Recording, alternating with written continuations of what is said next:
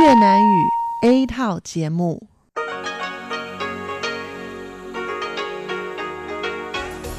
Đây là Đài Phát thanh Quốc tế Đài Loan RTI.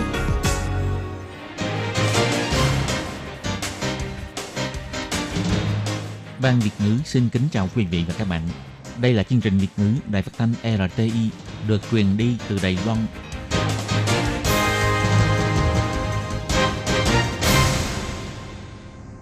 Thúy Anh xin kính chào quý vị và các bạn. Chào mừng các bạn đến với chương trình phát thanh của Ban Việt ngữ Đài Phát thanh Quốc tế RTI ngày hôm nay. Kính thưa quý vị và các bạn, hôm nay là thứ Sáu, ngày 4 tháng 10 năm 2019, tức nhằm ngày mùng 6 tháng 9 năm kỷ hợi. Chương trình hôm nay gồm các nội dung chính như sau. Mở đầu là phần tin tức thời sự Đài Loan, kế đến là bài chuyên đề, chuyên mục tiếng Hoa cho mỗi ngày, chuyên mục nhịp sống Đài Loan và kết thúc là chuyên mục nhìn ra thế giới. Để mở đầu chương trình, Thúy Anh xin được gửi đến quý vị và các bạn phần tin tức thời sự Đài Loan ngày hôm nay. Mời các bạn cùng lắng nghe phần tin tóm lược. Điền Taiwan là có thể nhập tịch Mỹ, Thủ tướng nói, cho thấy sự khác biệt giữa Đài Loan và Trung Quốc. Tưởng nhớ hai lính cứu hỏa đã hy sinh, Tổng thống nói, kiểm điểm vấn đề an toàn cho lính cứu hỏa khi làm nhiệm vụ. Ngày báo có nên giao thức ăn tận nơi, Bộ Lao động đưa ra bản hướng dẫn cho doanh nghiệp tham khảo. Người dân nước Đức thỉnh nguyện thiết lập quan hệ ngoại giao với Đài Loan. Ông Tạ Chí Vĩ bày tỏ cảm thấy rất vui mừng. Đại học của Mỹ và Đài Loan hợp tác thành lập phòng thí nghiệm, nghiên cứu sự phát triển và học tập của não bộ trẻ sơ sinh. Bình Đông tổ chức bắn pháo hoa vào ngày Quốc Khánh, màn pháo hoa 42 phút dài nhất trong lịch sử. Và sau đây mời các bạn cùng lắng nghe nội dung chi tiết của bản tin này. Vừa qua, Cơ quan nhập tịch và di trú Hoa Kỳ đã chú thích trên sổ tay chính sách rằng nếu trong tương lai, người Đài Loan muốn nhập tịch Mỹ, trên bản mẫu N400 của hồ sơ có thể ghi chú quốc tịch gốc là Taiwan.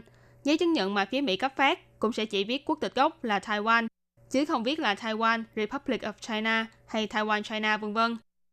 Về việc này, ngày 4 tháng 10, khi trả lời phỏng vấn tại Viện Lập pháp, Thủ tướng Tô Trinh Sương đã bày tỏ, Đài Loan chính là Đài Loan. Chúng ta hy vọng toàn thế giới đều có thể biết rõ rằng Đài Loan và Trung Quốc không giống nhau. Ông Tô Trinh Sương nói, đồng bào cả nước đã nỗ lực để có thể để lại ấn tượng tốt đẹp trong lòng bạn bè quốc tế. Phía Mỹ cũng đã dùng hành động để cho thấy sự khác biệt giữa Đài Loan và Trung Quốc. Người dân Đài Loan nên trân trọng việc này. Ông Tô Trinh Sương nói, 美国用这样来凸显台湾和中国的不同。 Mỹ dùng hành động này để cho thấy được sự khác biệt giữa Đài Loan và Trung Quốc. Đây là một bước tiến cho thấy sự thân thiện của Mỹ đối với Đài Loan và cũng là một bước tiến phù hợp với sự thật. Hy vọng đồng bào cả nước trân trọng việc này. Hôm nay Đài Loan khác với Trung Quốc, không chỉ là khác về sự tự do dân chủ, còn khác nhau về xã hội mở và tôn trọng nhân quyền. Hy vọng mọi người cùng nhau nỗ lực, như vậy mới có thể tìm được chỗ đứng cho mình. Ông Tô Trinh Sương cũng nhấn mạnh, trong khi Trung Quốc không ngừng chèn ép Đài Loan, thì Mỹ vẫn liên tục thông qua những đạo luật thân thiện với Đài Loan. Cùng với sự nỗ lực của Tổng thống Thái Anh Văn, Đài Loan cũng đã từng bước phá vỡ rào cản. Những việc này cũng rất cần sự ủng hộ của người dân để chính phủ có thể vững mạnh bước tiếp. Sau khi xác nhận thông tin, Văn phòng đại diện Đài Loan tại Mỹ bày tỏ, chính phủ Mỹ đã lập ra quy định thống nhất về nhập tịch hay cấp visa cho công dân Đài Loan không hề thay đổi. Người đại diện tại Mỹ giải thích thêm, người dân Đài Loan khi lên mạng để điền đơn xin visa theo diện vi trú hay không di trú, ở phần chọn quốc tịch của công dân thì có dòng chữ Taiwan. Điều này cho thấy đã có quy định thống nhất về việc dùng chữ Taiwan cho công dân mang quốc tịch Đài Loan. Vào rạng sáng ngày 3 tháng 10, một công xưởng ở khu Đại Nhã, thành phố Đài Trung đã xảy ra trận hỏa hoạn nghiêm trọng, khiến cho hai lính cứu hỏa thiệt mạng. Sáng nay ngày 4 tháng 10, Tổng thống Thái Anh Văn đã đến nhà tang lễ Đài Trung để thắp nhang cho hai chiến sĩ và thăm hỏi gia quyến. Tổng thống bày tỏ, chính phủ sẽ cố gắng hết sức để chăm sóc cho gia quyến. Bà cũng yêu cầu các đơn vị liên quan phải kiểm điểm và sửa đổi. Trong tương lai, khi làm nhiệm vụ, cần phải chú trọng hơn đến sự an toàn của người lính cứu hỏa. Rạng sáng ngày 3 tháng 10, một công xưởng hàng hóa tại khu Đại Nhã, thành phố Đài Trung xuất hiện đám cháy lớn.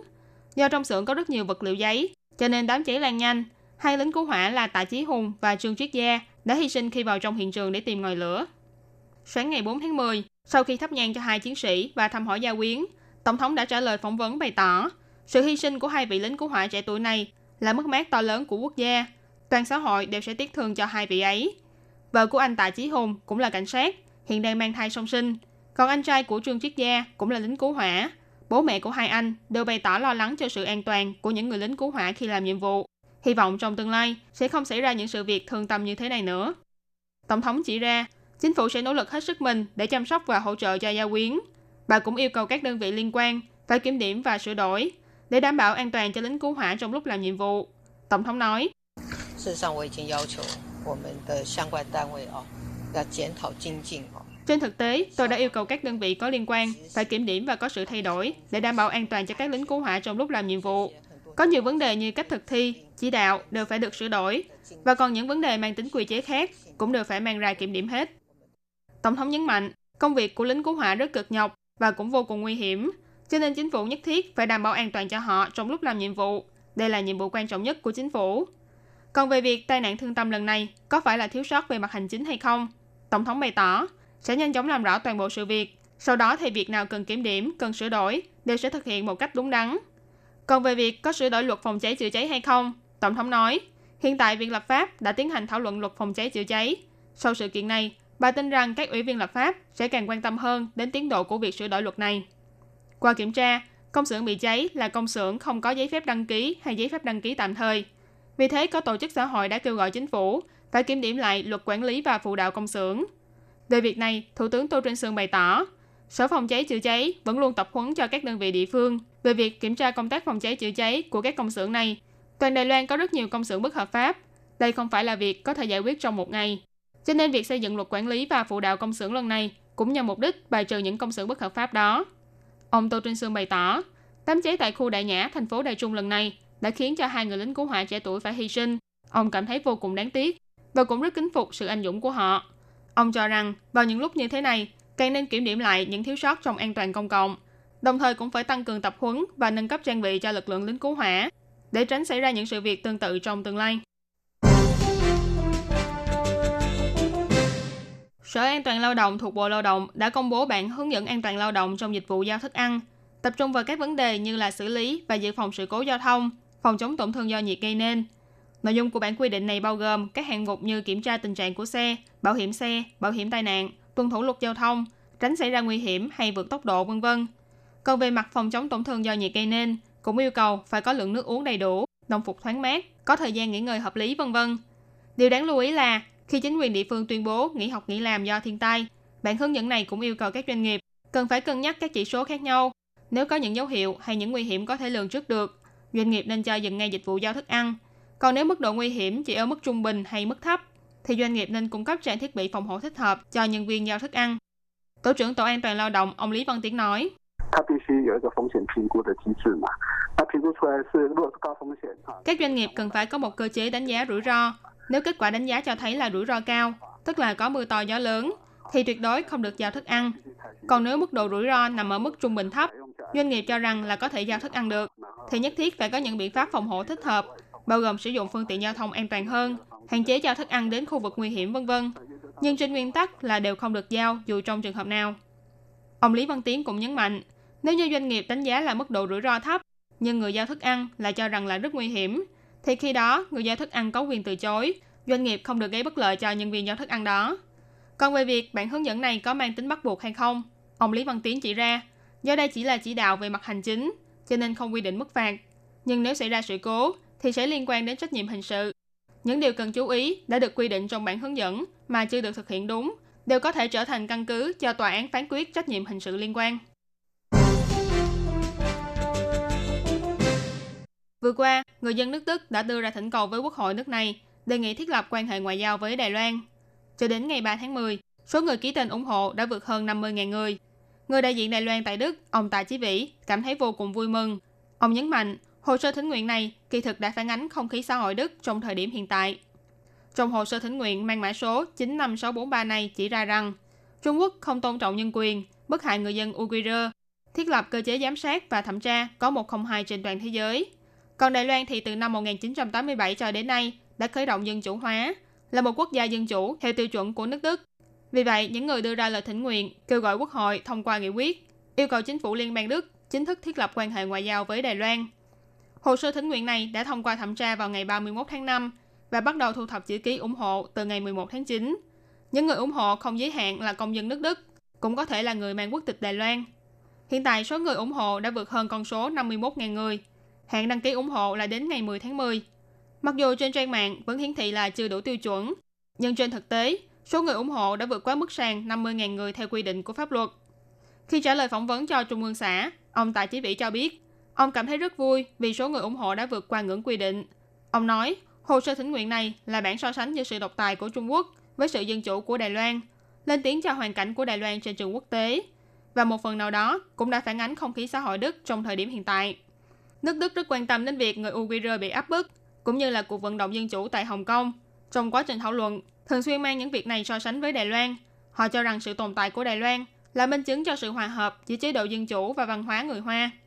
Theo trình tự, sau khi hồ sơ này được thành lập, Ủy ban thỉnh nguyện sẽ mời những người thỉnh nguyện, người ký tên ủng hộ và đại diện của chính phủ cùng tham gia phiên điều trần tại Quốc hội.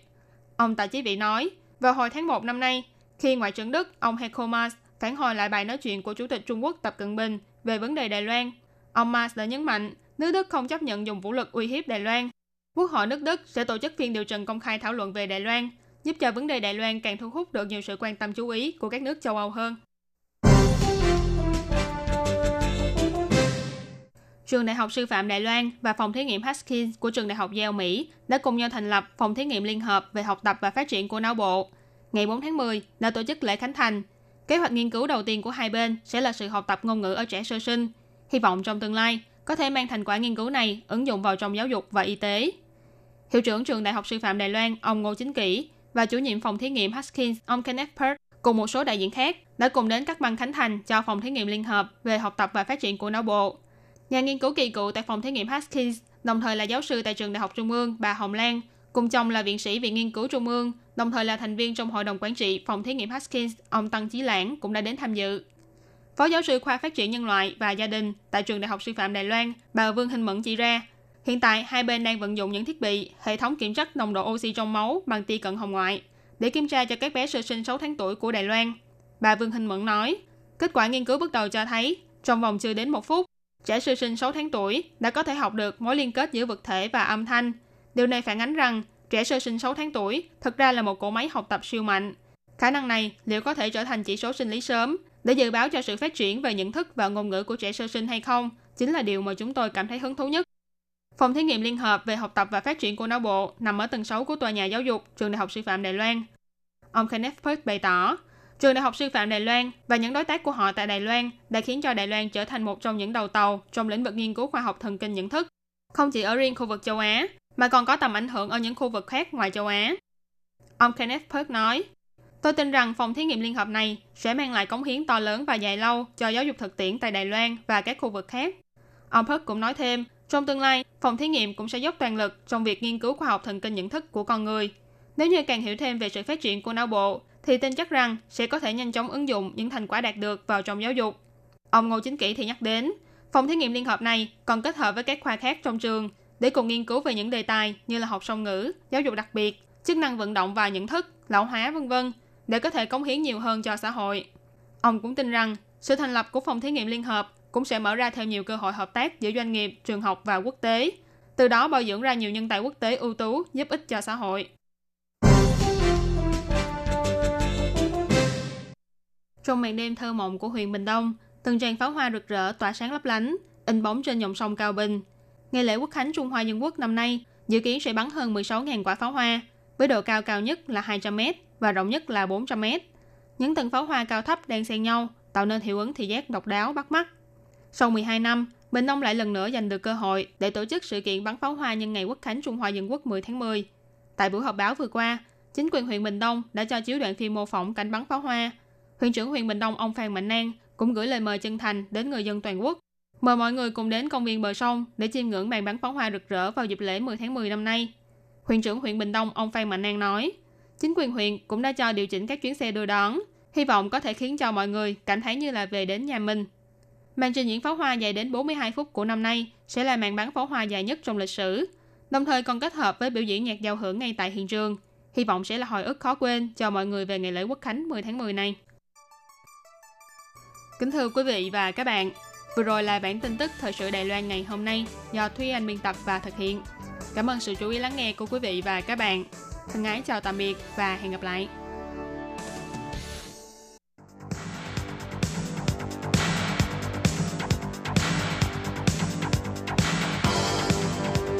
Đây là đài phát thanh quốc tế Đài Loan RTI, truyền thanh từ Đài Loan. Mời các bạn theo dõi bài chuyên đề hôm nay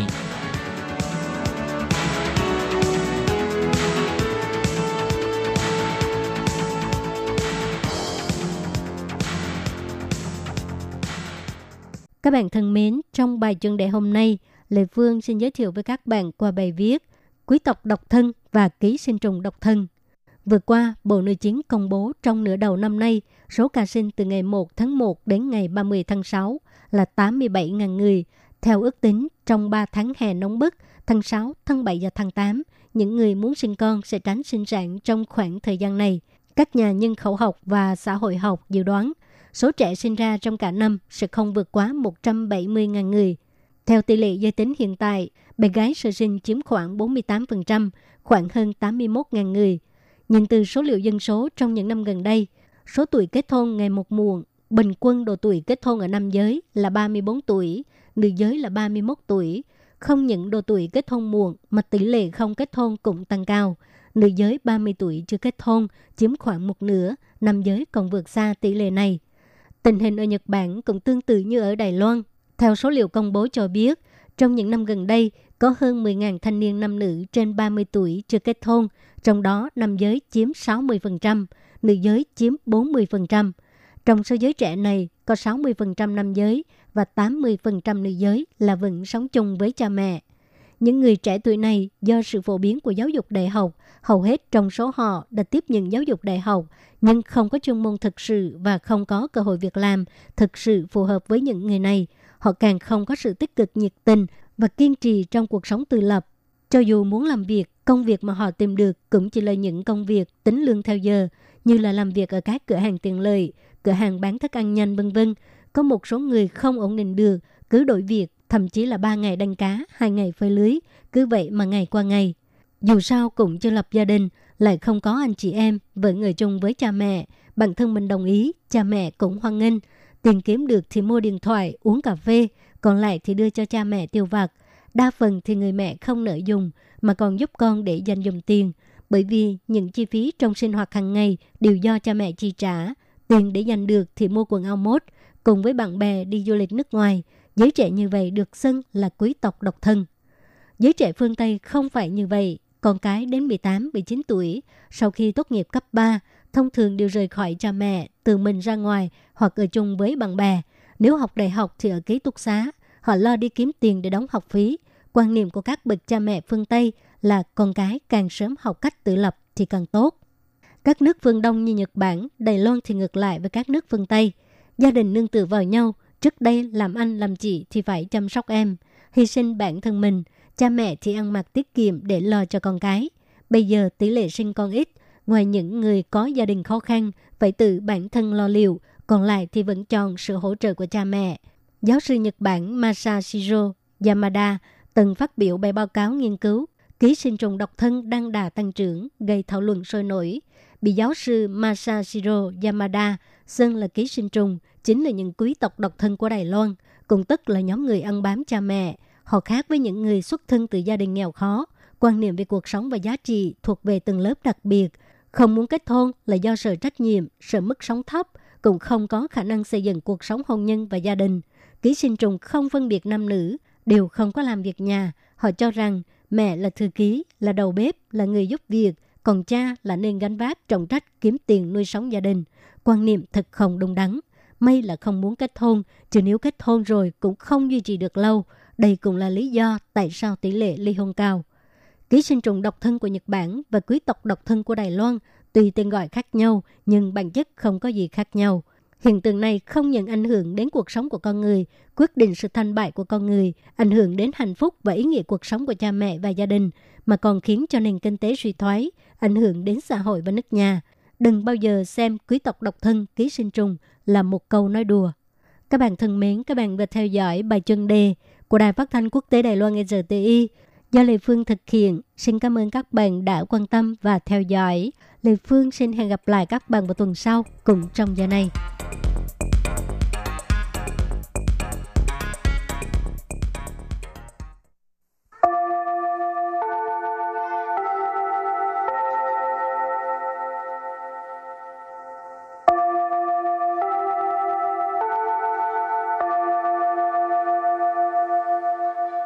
Xin mời quý vị và các bạn đến với chuyên mục Tiếng Hoa cho mỗi ngày do Lệ Phương và Thúy Anh cùng thực hiện.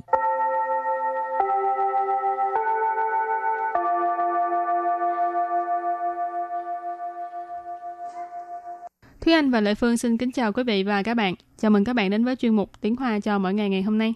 Thúy Anh thích ngồi xe lửa cao tốc hay là ngồi máy bay? Ừ, xem là đi đâu nếu như đi gần thì đi cao tốc nhanh hơn mà Ừ. đi xa thì đi máy bay tiện hơn. đi xa mà ý là nói đi trong nước á hả? Ừ. Chứ đừng nói nước ngoài nha. Đi nước ngoài chắc chắn phải đi bằng máy bay chứ À. không cao cao tốc.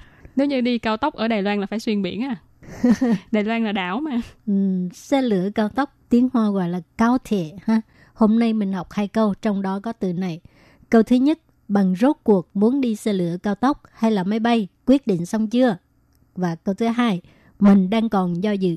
Sau đây chúng ta lắng nghe cô giáo đọc hai câu mẫu này bằng tiếng Hoa.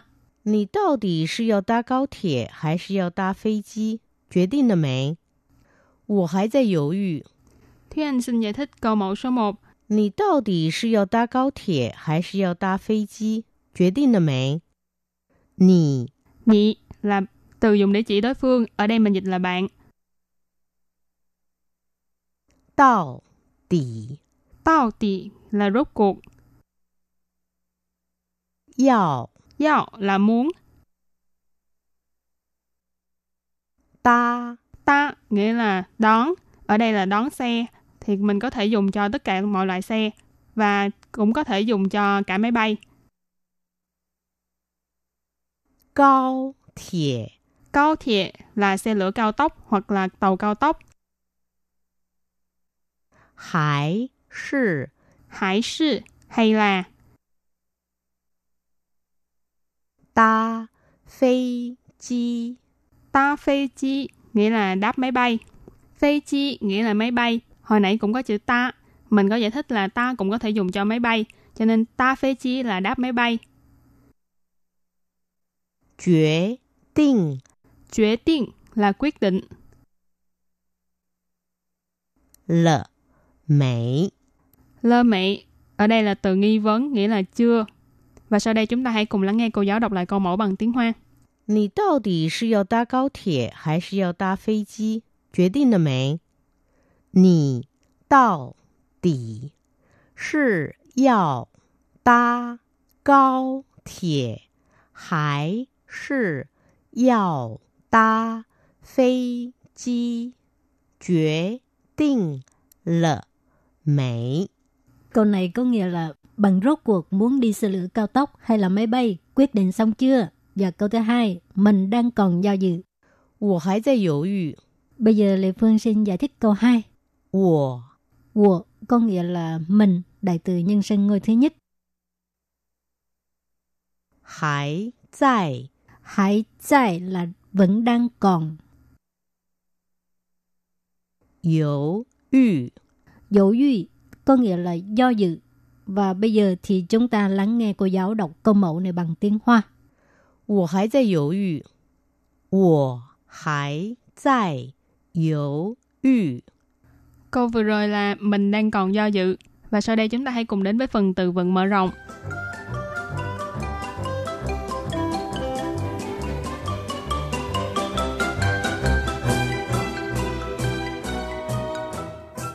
“三心两意”，三 心两意， San xin lặng yi.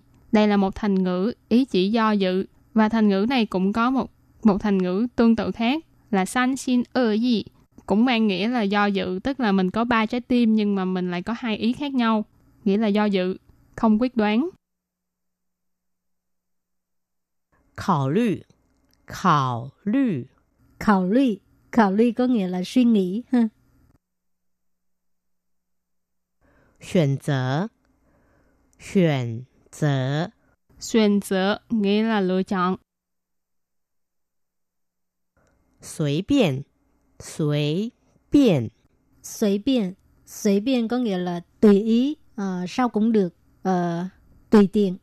Và sau đây chúng ta hãy cùng đặt câu với các từ vựng mở rộng.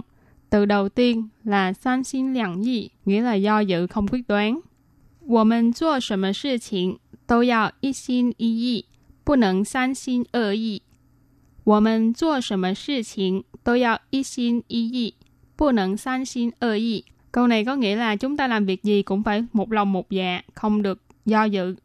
我们 nghĩa là chúng ta. 做 là làm, 什么 là cái gì, 事情 là việc hoặc là sự việc. Ở đây 做什么事情 là làm việc gì. Tô là đều. Yao là phải. Ý xin ý ý là một thành ngữ. Ý chỉ là phải một lòng một dạ. Bu nẫn là không được hoặc là không thể. San xin ơ yi. Nãy mình có nói đây là thành ngữ chỉ do dự không quyết đoán. Cho nên câu này ghép lại là chúng ta làm việc gì cũng phải một lòng một dạ, không được do dự. Rồi, đặt câu cho từ tiếp theo, khảo lụy, tức là suy nghĩ. 这件事让我先考虑一下，再做决定。这件事让我先考虑一下， 再做决定。Câu này có nghĩa là việc này để tôi suy nghĩ cái đã ha, rồi mới quyết định. 这件事 tức là việc này. Trên có nghĩa là lượng từ của sự việc. 这件事 hoặc là dấu两件事 跟你说ha, cho nên trên là lượng từ về chỉ uh, sự việc. 这件事 là việc này. Rằng 我 là để mình, rằng là để.先考虑一下 tức là suy nghĩ trước, suy nghĩ cái đã ha. Sen là trước, khảo lụy tức là suy nghĩ. Sen khảo lụy, suy nghĩ trước. 再做决定 Tại có nghĩa là rồi mới ha, tức là hồi nãy là nói suy nghĩ trước ha, rồi mới. Ở sau là cho quyết định, tức là đưa ra quyết định ha. Cho cái này có nghĩa là làm, quyết định là quyết định. Tại cho quyết định tức là rồi mới quyết định. Và đặt câu với từ kế tiếp là 选择 nghĩa là lựa chọn. 没有选择就是最好的选择。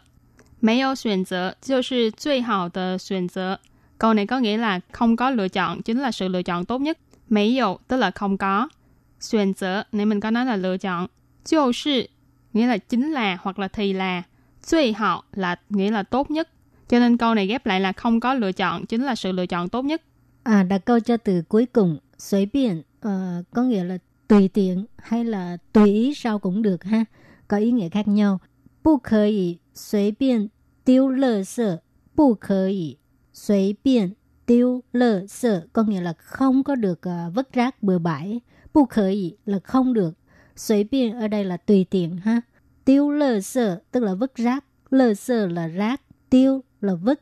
Rồi uh, đặt câu cho từ với một cái ý nghĩa khác. Chẳng hạn như 我的书你可以随便拿去看。我的书你可以随便拿去看 tức là uh, bạn có thể uh, tùy tiện lấy sách của mình để xem. 我的书 có nghĩa là sách của tôi, sách của mình. Nì khởi ý, suy biên nà suy khan là có thể tùy tiện lấy đi xem ha. Nà có nghĩa là lấy ha. Còn khan có nghĩa là xem. Nà suy khan tức là lấy đi mà xem đó. Và sau đây chúng ta hãy cùng ôn tập lại hai câu mẫu của ngày hôm nay.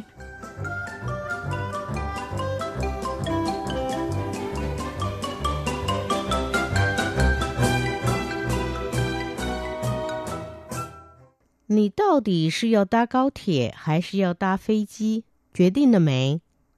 你到底是要搭高铁还是要搭飞机？决定了没？Câu này có nghĩa là bằng rốt cuộc muốn đi xe lửa cao tốc hay là máy bay, quyết định xong chưa? Và câu thứ hai, mình đang còn do dự.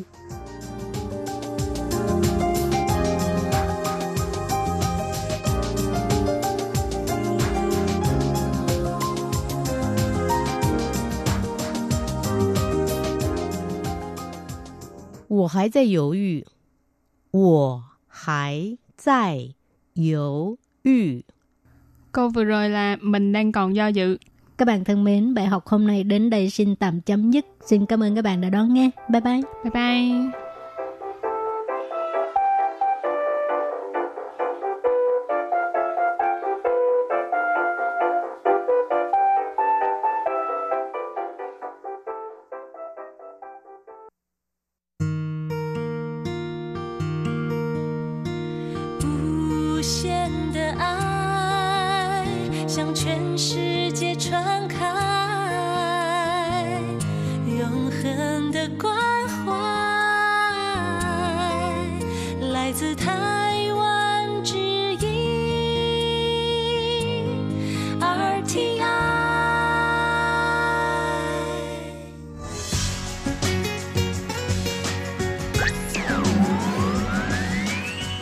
Vị đang đón nghe chương trình Việt ngữ Đài RTI truyền thanh từ Đài Loan.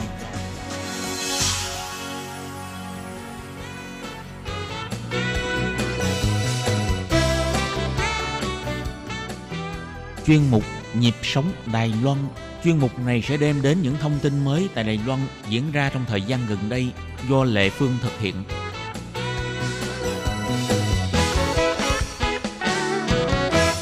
Lê Phương xin chào các bạn, các bạn thân mến. Hoan nghênh các bạn đến với chương mục Nhịp sống Đài Loan. Lê Phương nghĩ là chắc các bạn cũng đã nghe qua huyện Bình Đông, Bình Tôn Sơn, phải không nào? Chỉ khi mà nhắc đến huyện Bình Đông thì ai ai cũng nghĩ tới à, một địa danh rất là nổi tiếng, đó là vườn quốc gia Khẩn Đinh. Thì à, năm ngoái huyện Bình Đông đã đăng cai tổ chức lễ hội đèn lồng Đài Loan và đã tạo nên một tiếng vang rất là lớn. Và năm nay huyện Bình Đông lại tiếp tục được tổ chức hai sự kiện lớn, đó là triển lãm thiết kế Đài Loan năm 2019 và trình diễn pháo hoa quốc khánh năm 2019. Thì à, sau đây Lê Phương sẽ giới thiệu chi tiết về hai sự kiện này. À, xin mời các bạn đón nghe nhé.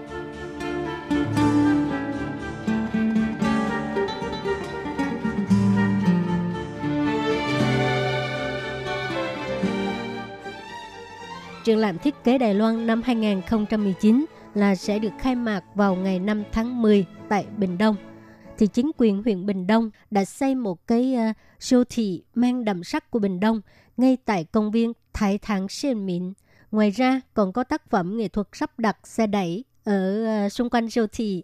Thì ban tổ chức là đã mời nhà thiết kế Đài Loan đang sinh sống tại Mỹ là Giang Mạnh Chi về Đài Loan hỗ trợ và nhà thiết kế là đã đưa chính quyền huyện Bình Đông vào thành một cái tờ rơi siêu thị. Người dân đến uh, tham quan cái triển lãm này lại còn có thể đem được huyện Bình Đông về nhà luôn đó. Thì đây là một cái cách nói uh, hơi ờ, khoa trương chút xíu ha. Và các bạn biết không, tờ rơi này á uh, được gấp thành cái uh, hình dạng viên đá quý và có thể sử dụng nhiều lần nha. Chẳng hạn như mình uh, đem về nhà rồi mình à, gấp lại thành hình dạng con gì đó cũng được hoặc là à, xếp lại thành một cái à, hộp nhỏ để mà đựng những cái à, à, rác hay là như thế nào đó tức là có thể sử dụng nhiều lần rất là thực dụng. Thì đây là một cái uh, triển lãm thiết kế có quy mô lớn nhất Đài Loan và điểm nhấn của cuộc triển lãm lần này là chiếc xe đẩy. Và chiếc xe đẩy này nó sẽ không ngừng chuyển động thì khu triển lãm là đã được hóa thân thành siêu thị là một nơi mà người Đài Loan rất là quen thuộc. Thì người phụ trách triển lãm thiết kế, ông Chu Chí Khang cho biết.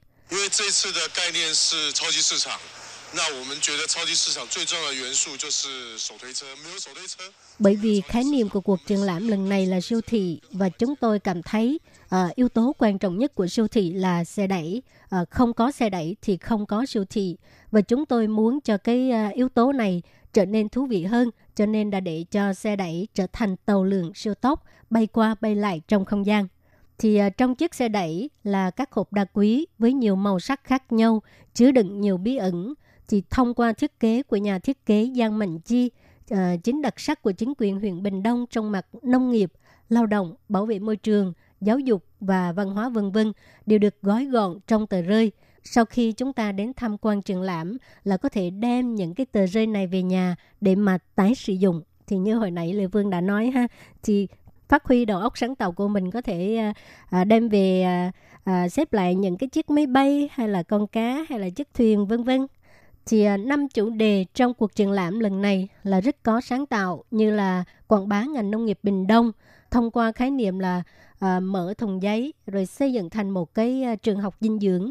Còn có thể làm quen với nền kinh tế tuần hoàn ngoài ra còn đưa đặc sắc của Bình Đông làm thành một câu chuyện kể để cho người dân có thể trải nghiệm và tương tác tìm hiểu văn hóa và du lịch địa phương à, phá vỡ cái mô thức triển lãm truyền thống.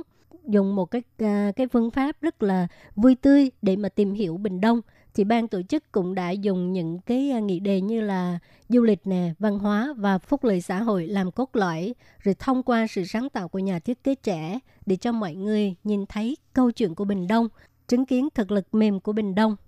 Huyện trưởng huyện Bình Đông ông Phan Mạnh An cho biết,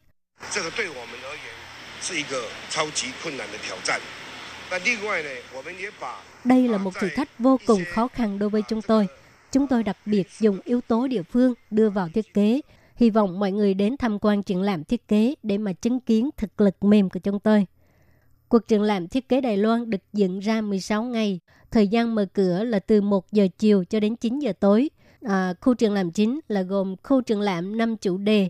Ngoài ra còn có một cửa hàng thiết kế và hoạt động trình diễn ánh sáng ngoài trời để cho người dân cũng có thể tham quan hội trợ thiết kế vào ban đêm.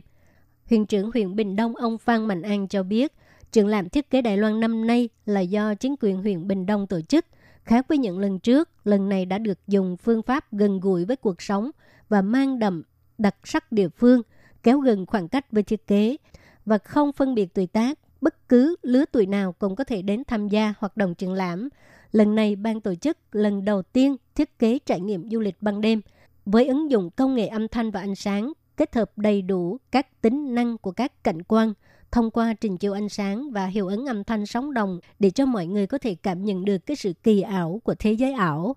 Và ngoài ra khi mà đến đây tham quan thì các bạn nhớ là phải đến à, đến trước cái cổng ra vào của khu triển lãm để mà chụp ảnh chụp ảnh của mình à, với cái thiết bị tương tác kỹ thuật số thì à, à, sau khi chụp xong thì tấm ảnh này là sẽ được xuất hiện trên bức tường của khu triển lãm chính à, cảm thấy ờ, thú vị phải không nào?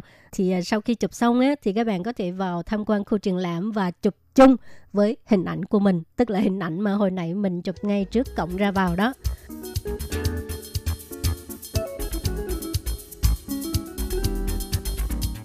Và các bạn biết không, à, tại vì năm nay triển lãm thiết kế Đài Loan năm 2019 là được tổ chức tại Bình Đông cho nên chính quyền huyện Bình Đông cũng đặc biệt đưa ra một cái à, phục vụ rất là thú vị đó là xe du lịch hai tầng mui trần. Thì trong thời gian diễn ra triển lãm thiết kế Đài Loan, à, người dân có thể miễn phí trải nghiệm, dùng tầm nhìn cao để mà tham quan khu trung tâm Bình Đông. Xe buýt du lịch hai tầng à, lần đầu tiên được ra mắt người dân vào ngày 2 tháng 10. Huyện trưởng huyện Bình Đông ông Phan Mạnh An cũng đã đến trải nghiệm. Ông ngồi ở tầng 2 và đội non lá để giới thiệu xe du lịch hai tầng môi trường đầu tiên tại Bình Đông. Thì à, cái à, nón lá là một cái sự phục vụ chu đáo của chính quyền huyện Bình Đông. À, khi mà à, các bạn ngồi xe buýt hai tầng này á là người ta sẽ cung cấp cho mình một cây non lá à, để mà chống lại cái sự nóng bức của Bình Đông. Đây là một cái sự phục vụ quá là chu đáo luôn, phải không nào? À, chính quyền huyện Bình Đông cho biết là xe du lịch hai tầng gồm có 53 chỗ ngồi, Tầng trên á, là có 10 chỗ ngồi là có máy lạnh. Rồi à, chỗ môi trần á, thì có 28 chỗ ngồi. À, còn à, khu vực sofa là có 6 chỗ ngồi.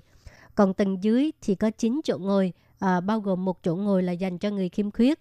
Thì trong thời gian diễn ra triển lãm thiết kế, tức là trong ngày 5 tháng 10 cho tới ngày 20 tháng 10, thì à, mỗi ngày sẽ có 4 chuyến à, vào lúc 2 giờ rưỡi chiều, 4 giờ chiều, 6 giờ tối và 7 giờ rưỡi tối thì à, các chuyến này á, là đều được xuất phát từ cái trạm trung chuyển Bình Đông.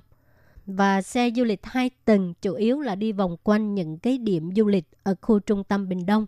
Thì mỗi chuyến đi như vậy, á, mỗi chuyến xe như vậy là khoảng chừng 50 phút. À, chỉ trong vòng 50 phút là các bạn có thể à, ngắm nhìn được rất nhiều rất nhiều phong cảnh đẹp ở Bình Đông. Ông Phan Mạnh An cho biết đây là lần đầu tiên huyện Bình Đông xuất hiện xe du lịch hai tầng thì ông hy vọng là với tầm nhìn cao hơn xe buýt bình thường thì uh, du khách có thể nhìn thấy sự thay đổi của thành phố Bình Đông. Uh, mà bình thường ngồi xe buýt không có nhìn thấy và trên xe sẽ có hướng dẫn viên giới thiệu về những cái uh, địa điểm mà xe du lịch sẽ đi ngang qua. Và đặc biệt là vào buổi tối thì khi mà đi ngang cái uh, cây sinh mệnh ở công viên Bình Đông á thì lúc ấy cây sinh mệnh sẽ được thắp sáng để mà đón chào du khách. Ngoài ra, chính quyền huyện Bình Đông là cũng sẽ quy hoạch cái lịch trình du lịch một ngày nhé. Thì à, chỉ cần ngồi xe đưa đón du lịch Bình Đông, à, mua phiếu du lịch một ngày, chỉ có 50 đầy tệ là có thể đi tham quan những điểm du lịch trong triển lãm thiết kế như là xưởng thuốc lá nè, công viên Hòa Bình nè, trung tâm võ thuật vân vân. À, và để chào đón du khách đến Bình Đông Phòng du lịch thuộc chính quyền huyện Bình Đông là đã quy hoạch 7 đầu xe và xe đưa đón.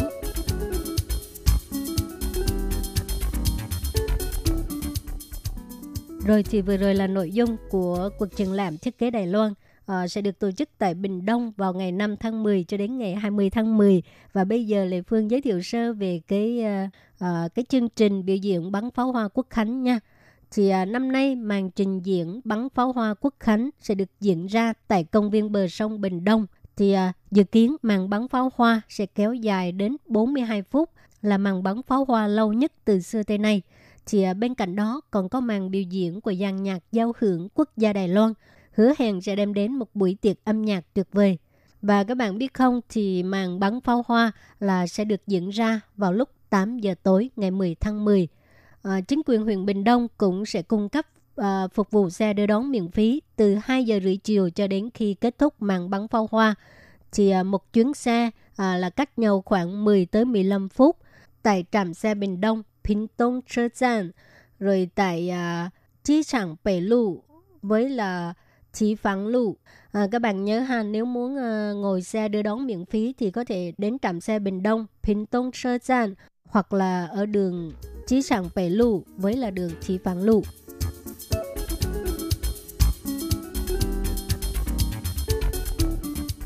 Rồi, chị à, các bạn biết không, chính quyền huyện Bình Đông uh, tổ chức sự kiện triển lãm thiết kế Đài Loan và trình diễn pháo hoa quốc khánh trong mùa thu đông là thời điểm có chất lượng không khí không tốt, cho nên để tiết kiệm năng lượng và giảm thải carbon, chính quyền huyện Bình Đông là khích lệ người dân sử dụng phương tiện giao thông công cộng.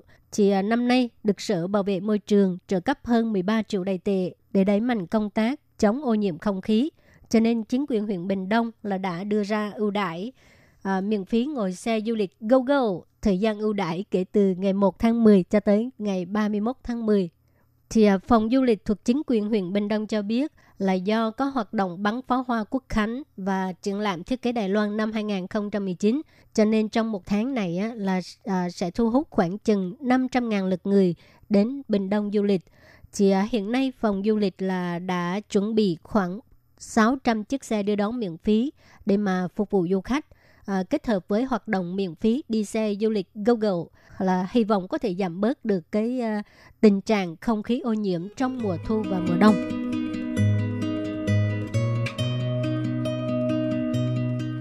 Các bạn thân mến, vừa rồi Lê Phương đã giới thiệu về nội dung triển lãm thiết kế Đài Loan năm 2019 được diễn ra vào ngày 5 cho tới ngày 20 tháng 10 và hoạt động bắn pháo hoa quốc khánh trong ngày 10 tháng 10. Thì à, hai sự kiện này là đều được tổ chức tại Bình Đông. Nếu các bạn có thời gian rảnh thì hãy ghé thăm huyện Bình Đông tham gia hai cái sự kiện này. Và chương mục Nhịp sống Đài Loan hôm nay đến đây xin tạm chấm dứt. Lê Phương xin cảm ơn các bạn đã đón nghe và xin hẹn gặp lại các bạn vào tuần sau cũng trong giờ này. Bye bye!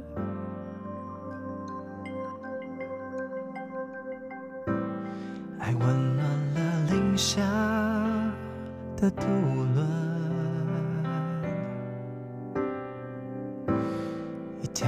已经练起两个人。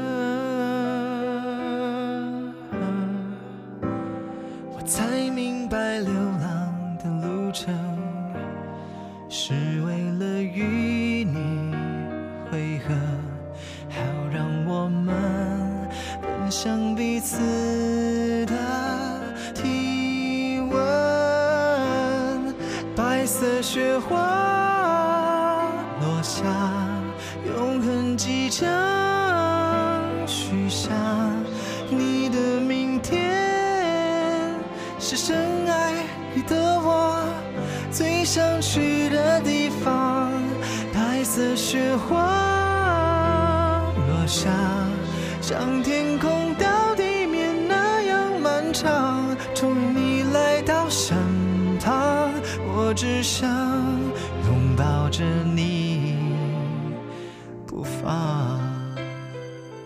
Quý vị và các bạn thân mến, xin mời quý vị và các bạn truy cập vào trang web Đài RTI để đón nghe chương trình phát thanh tiếng Việt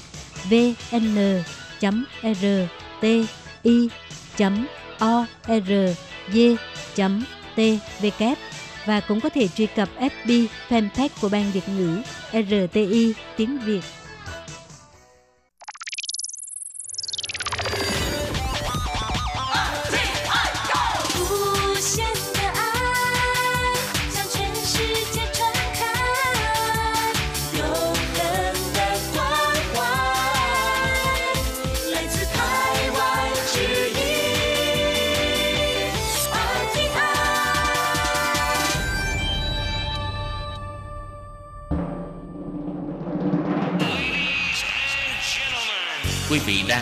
Chương trình Việt ngữ Đài RTI truyền thanh từ Đài Loan.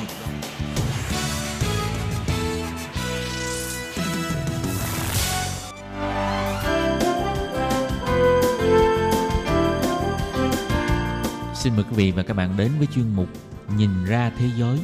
Chuyên mục này gồm những nội dung liên quan đến quốc tế,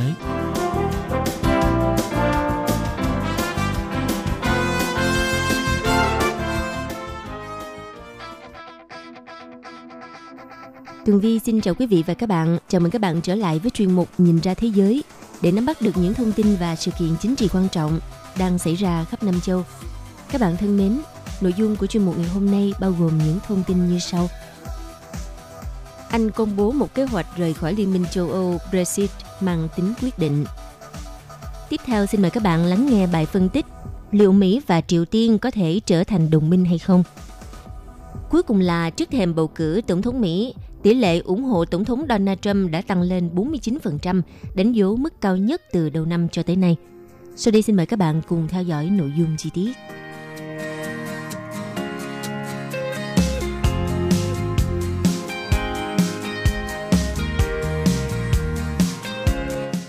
Vừa qua, London đã đưa ra lời đề nghị thiết lập một vùng quản lý đồng bộ với cả phía Bắc Ireland và Liên minh châu Âu để tránh việc thiết lập các điểm kiểm tra hải quan với hàng hóa trao đổi giữa hai bên thời hậu Brexit. Vào hôm ngày 2 tháng 10, Thủ tướng Anh ngài Boris Johnson đã gửi tới Liên minh châu Âu kế hoạch Brexit mới. Kế hoạch này trong đó có đề xuất thiết lập một vùng quản lý chung cho toàn đảo Ireland, áp dụng với tất cả các loại hàng hóa, đồng thời cũng kèm theo một cam kết tránh thiết lập các điểm kiểm soát biên giới hoặc cơ sở vật chất cứng tại biên giới hai bên trên đảo này. Trong kế hoạch gửi tới Liên minh châu Âu, London đã đề nghị thiết lập vùng quản lý đồng bộ với cả Bắc Ireland và Liên minh châu Âu để tránh việc thiết lập các điểm kiểm tra hải quan với hàng hóa trao đổi giữa hai bên thời hậu Brexit. Với việc áp dụng vùng quản lý chung, vùng Bắc Ireland sẽ tạm thời tuân theo các quy định và tiêu chuẩn của Liên minh châu Âu. Theo đó thì hàng hóa nông nghiệp từ các vùng còn lại của Anh quốc khi được đưa tới vùng Bắc Ireland cũng sẽ trải qua các khâu kiểm tra như quy định trong luật của Liên minh châu Âu. Theo hãng thông tấn Reuters, Bộ trưởng Anh phụ trách điều phối kế hoạch Brexit không thỏa thuận, ngài Michel Gove nhận định kế hoạch Brexit mới của Thủ tướng Boris Johnson có khả năng nhận đủ sự ủng hộ để được Quốc hội Anh thông qua. Từ đó, ông cũng nói bóng gió đánh tiếng rằng Brussels cần có niềm tin về việc này. Trong cùng ngày 2 tháng 10, Chủ tịch Ủy ban châu Âu ngài Jean-Claude Juncker đã đánh giá kế hoạch Brexit mới của Thủ tướng Anh Boris Johnson là kế hoạch có một số điểm tích cực, nhưng vẫn còn những vấn đề cần phải xem xét trong những ngày tới. Ngoài ra, trong cuộc điện đàm với nhà lãnh đạo Anh, Chủ tịch Joker bày tỏ lo ngại về cơ chế hải quan mà phía Anh quốc vừa đề xuất để tránh việc kiểm tra biên giới giữa Bắc Ireland và Cộng hòa Ireland, thành viên của Liên minh châu Âu.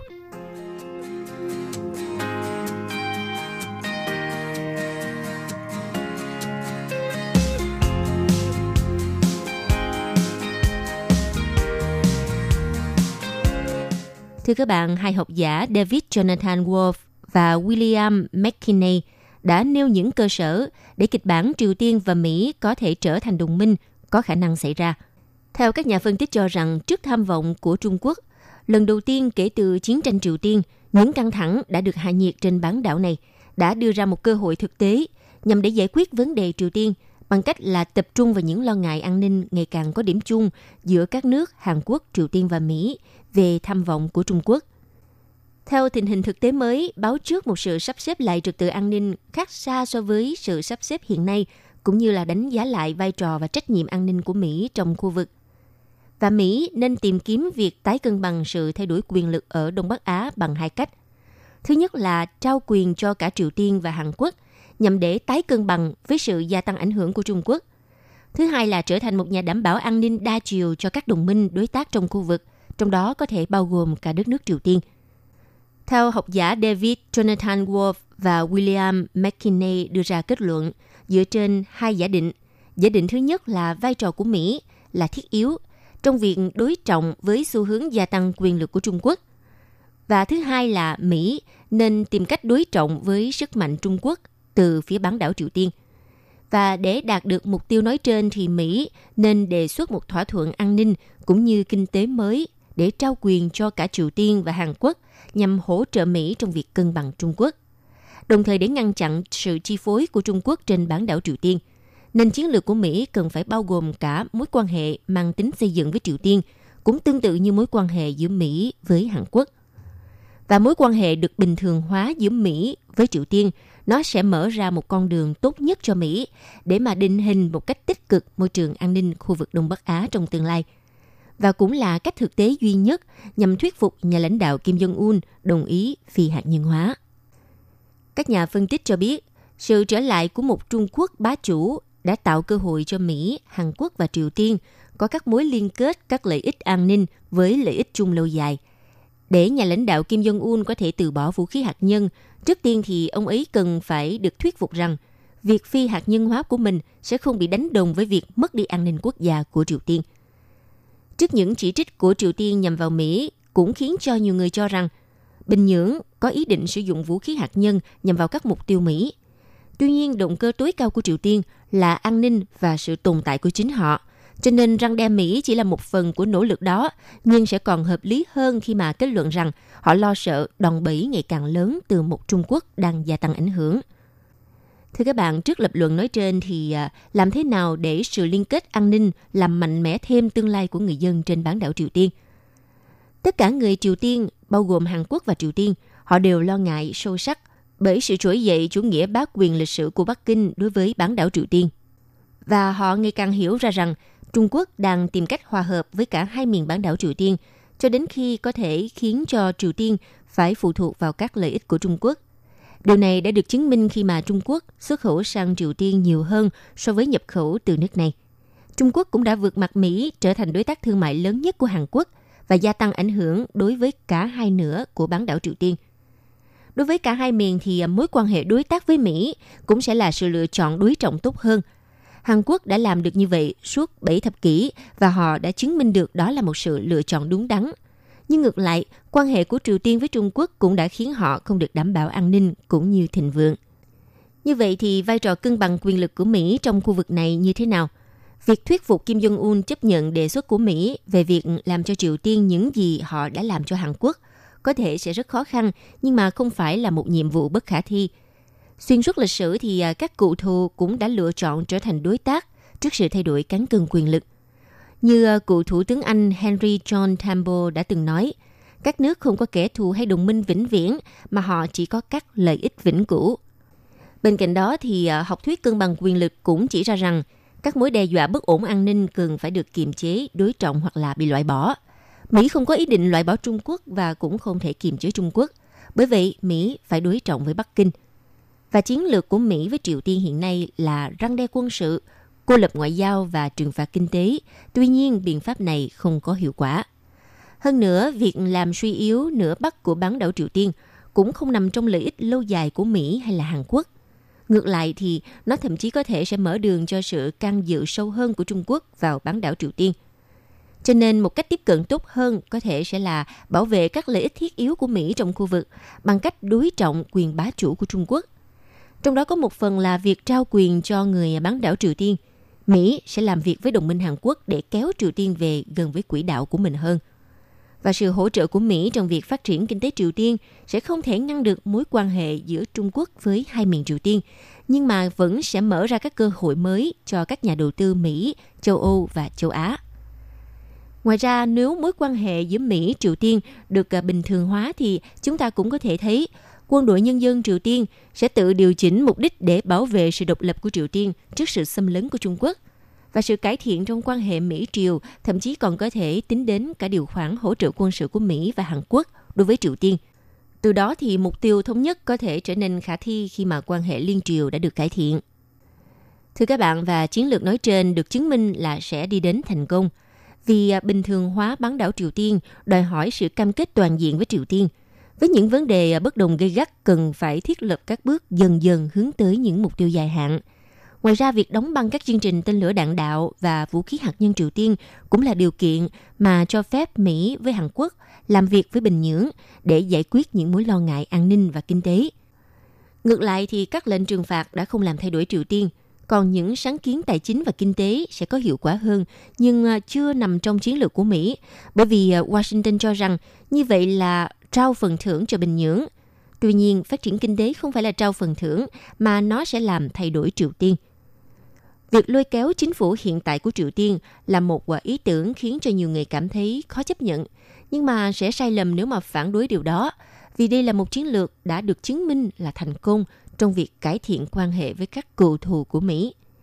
Vì Mỹ từng có nhiều ví dụ điển hình về thành công trong chiến lược này như là cách tiếp cận của Nixon với đảng Cộng sản Trung Quốc những năm 1970, hay là tình trạng giảm căng thẳng giữa Reagan và Gorbachev Liên Xô những năm 1980, đồng thời việc bình thường hóa quan hệ với Việt Nam của Clinton vào những năm 1990 và nỗ lực của Obama trong việc làm điều tương tự với Myanmar và Cuba giai đoạn những năm 2010. Nhìn chung thì à, trong mỗi trường hợp, chính quyền Mỹ đều đã cải thiện đáng kể các mối quan hệ sau khi chuyển đổi chiến lược. Kết quả tất nhiên thì vẫn chưa phải là hoàn hảo nhưng mà khá ổn định. Việc giao kèo với Triều Tiên hiện tại chính là chính sách khả thi để mà Mỹ đi đến những đột phá tương tự. Tuy nhiên để thành công thì à, cả Mỹ, Hàn Quốc và Triều Tiên cùng phải nắm bắt lấy cơ hội sắp xếp lại địa chiến lược của mình.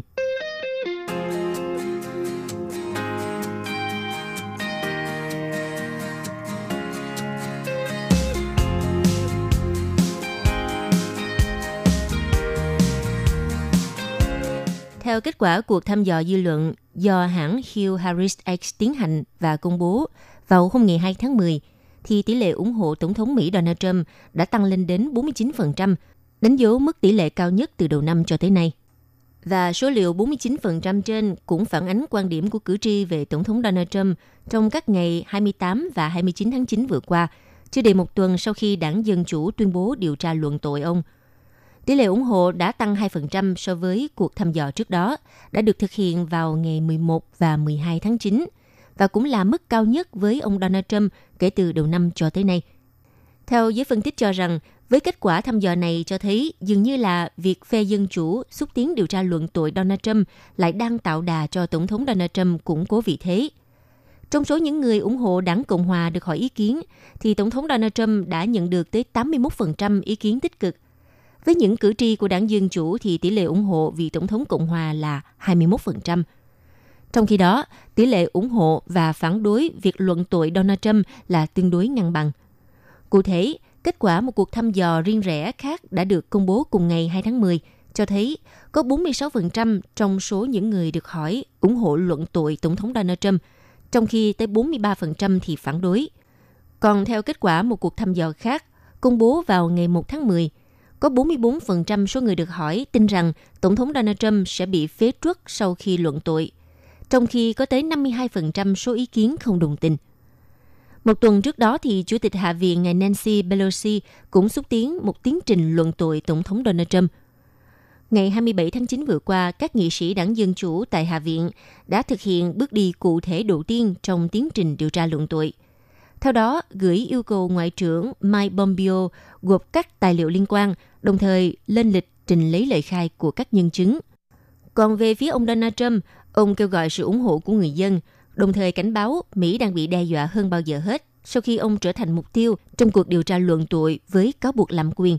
Ông cũng lặp lại cáo buộc rằng cuộc điều tra luận tội là cuộc săn phù thủy, ám chỉ hành động cố tình quy chụp các tội danh để hạ uy tín của ông. Các bạn thân mến, vừa rồi là chuyên mục Nhìn ra thế giới do Tường Vi thực hiện. Xin cảm ơn sự chú ý lắng nghe của các bạn. Hẹn gặp lại trong chuyên mục tuần sau cũng vào giờ này. Bye bye! Quý vị và các bạn thân mến, sau đây là email của Ban Việt ngữ ctv a rti org tvk Hộp thư truyền thống của Ban Việt ngữ Việt Nam Miss PO Box 123 gạch ngang 199 Taipei 11199 còn thính giả ở Việt Nam xin gửi đến hộp thư số 104 Hà Nội, Việt Nam.